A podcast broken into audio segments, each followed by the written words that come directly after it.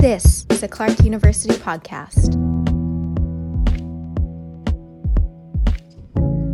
Welcome to Moments of Uncertainty, our three part podcast series that explores how Clark University students, staff, and faculty have responded to uncertainty in the face of COVID 19. I'm your host, Kevin Wesley, the Executive Director of Alumni and Friends Engagement and the Clark Fund. Our guest today is Sarah Byrne, a member of the Clark class of 2021 who majored in international development and social change with a concentration in peace studies. Now, I'd like to give a little bit of context into our conversation with Sarah before we begin. Like many Clark students, Sarah had her 2019 2020 school year carefully mapped out, but she was forced to quickly adapt. Sarah planned to spend the entirety of her junior year studying abroad in Santiago, Chile. However, while she was in Chile in the fall, her program was suddenly canceled for the following semester due to massive political unrest in Santiago. Sarah finished her fall semester in Chile and then traveled around South America during winter break while she searched for a new program to join in the spring of 2020. Sarah was accepted to study in Argentina for the spring, and she had spent just 14 days in her new program when all study abroad students had to return home due to the COVID 19 pandemic.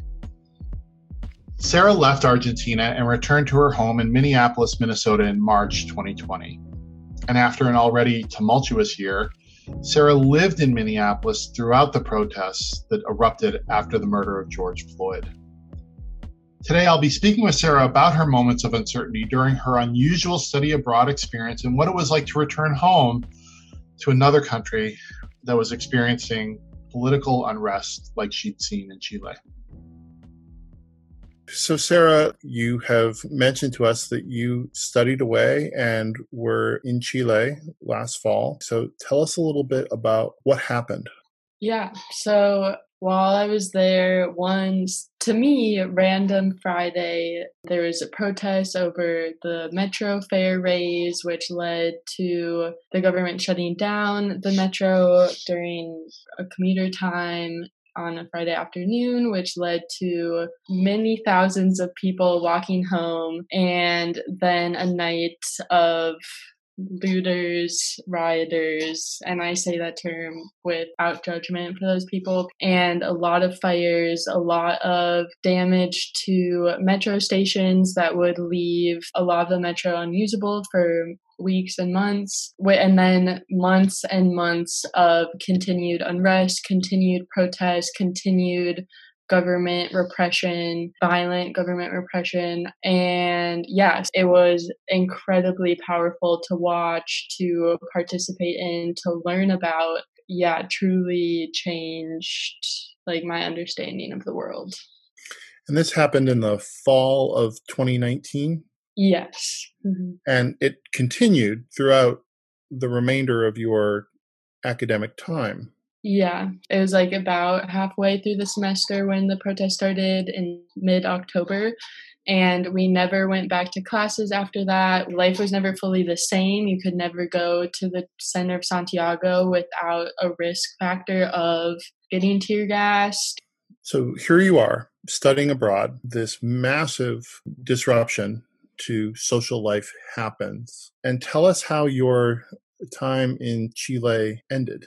So my plan was to be in Chile for two semesters, like a full year. And at the very end of the program, we got an email that said the program was being canceled and I would have to find a new program or go back to Clark or take the semester off. And I didn't have a ticket home. I didn't, I was planning on traveling in South America, which I ended up doing and got my act together to get an Argentine visa in Ecuador and then to start a new program in Argentina, which um, started, I believe, February 29th.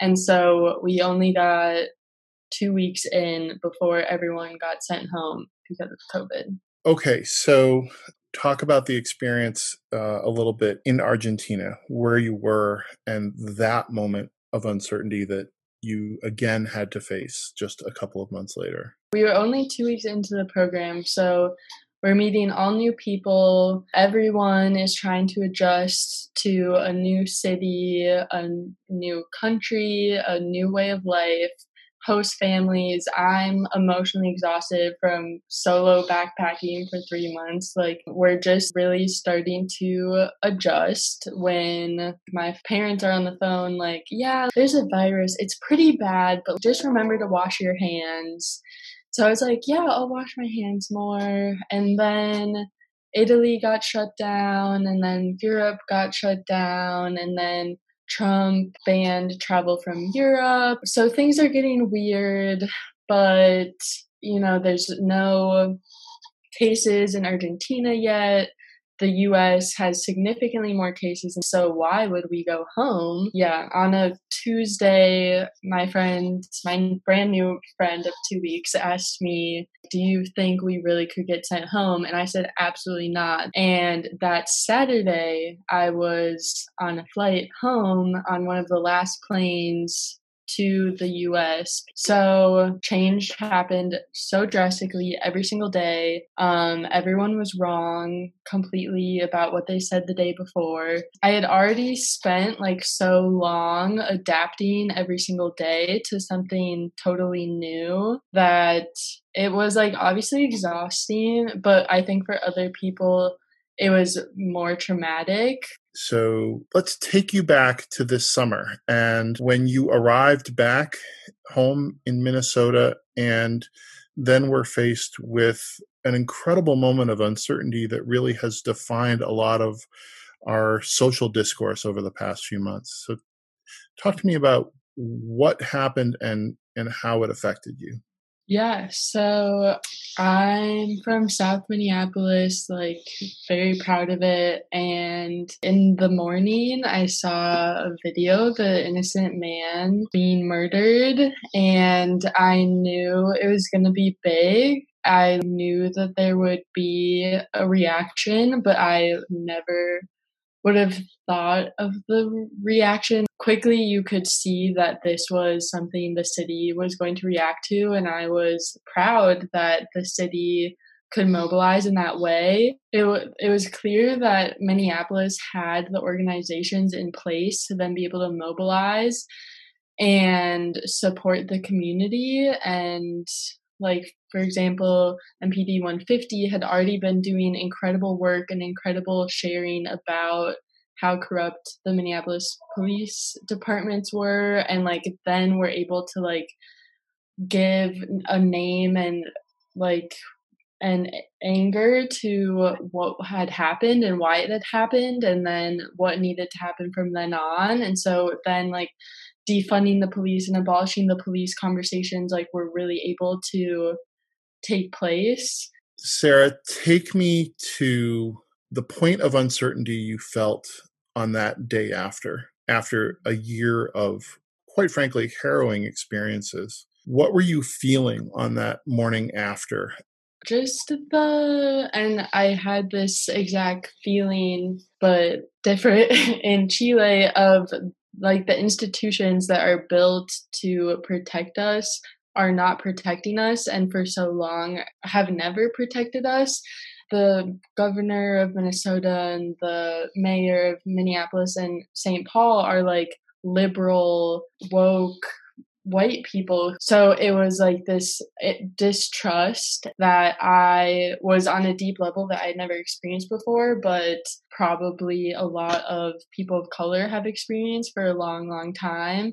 And yeah, just frustration and distrust. And again, it wasn't distrust with the protesters, it was distrust in what the president was saying and who the National Guard was, what were they going to be doing in our city, when were they touching down, and then it's COVID. So it's like, is everyone that's protesting right now putting their life directly on the line? and every every protester is wearing masks for sure but at that point we didn't know as much about masks and like how effective they were and so after now we can see that the virus didn't increase after protests but then we didn't know. So it really felt like every protester was putting their life, their like physical safety on the line to protest. And that was really powerful, but also really scary. Okay, let's come back to your moments. so you had this moment of extraordinary civil unrest. Then you had um, um, a shift to um, a brand new country, a brand new school, a brand new culture. Um, and before you could even get started with that, you're on a plane home. You have academic uncertainty with an incredible disruption to your academic track, and now you're in quarantine at home. And a few months later, the Floyd murder upends your community.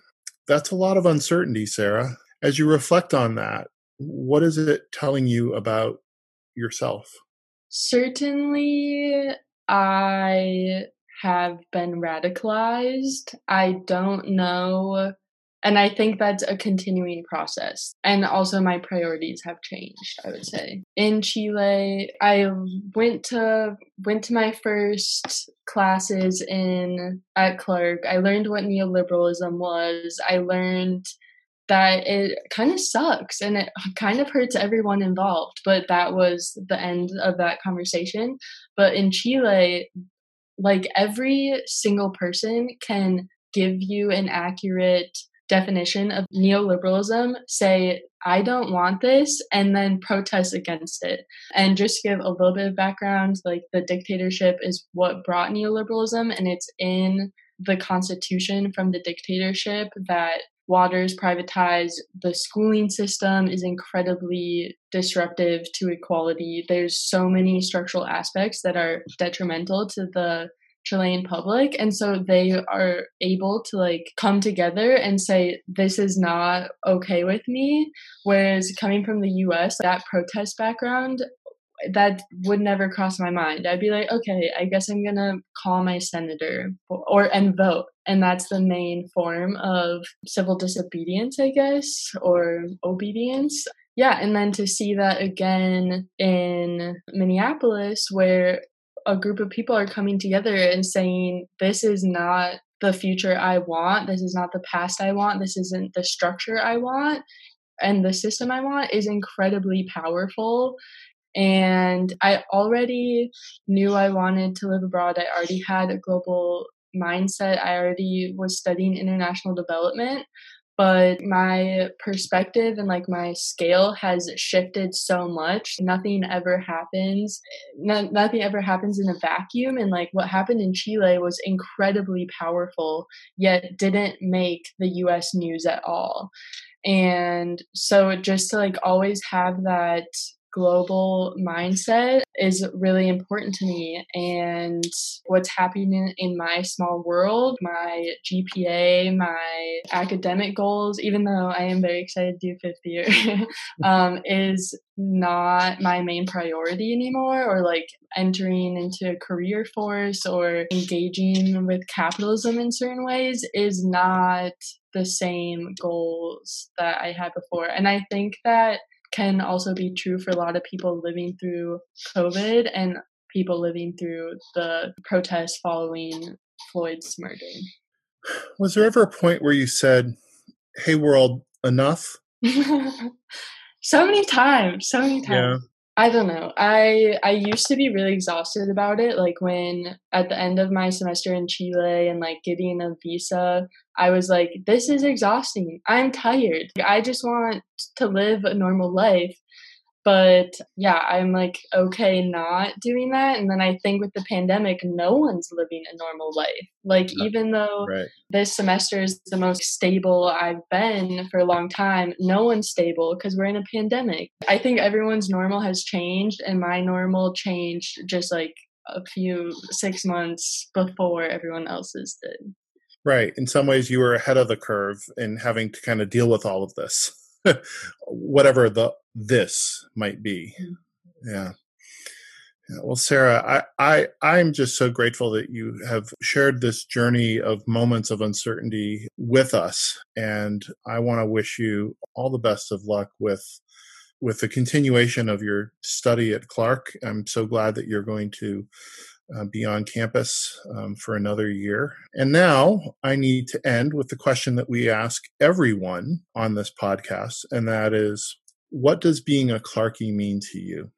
Well, it was interesting for me that I left Clark for a full year and then coming back, like, I think my definition is different. Like, I definitely went to this school in part because of the social justice focus this student body has but I think I have a new understanding of what that means and where Clark is successful or not successful in that. Yeah, but I think all Clarkies want to make the world a little bit better and want to understand the world in a way that they can do that. And I really appreciate that. Sarah, thank you so much for coming on our podcast.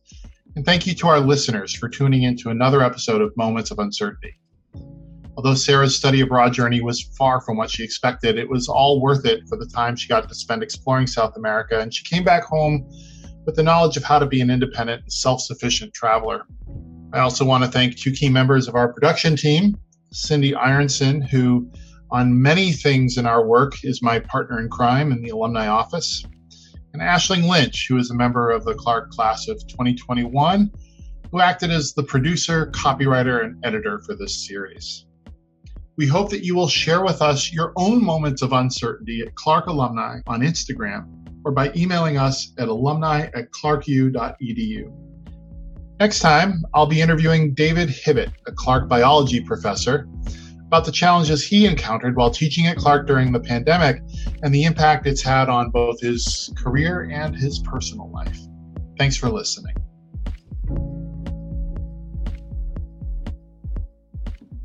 Engage with other Clark alumni, learn about upcoming events and volunteer opportunities at clarku.edu backslash alumni. One, two, three. Clark!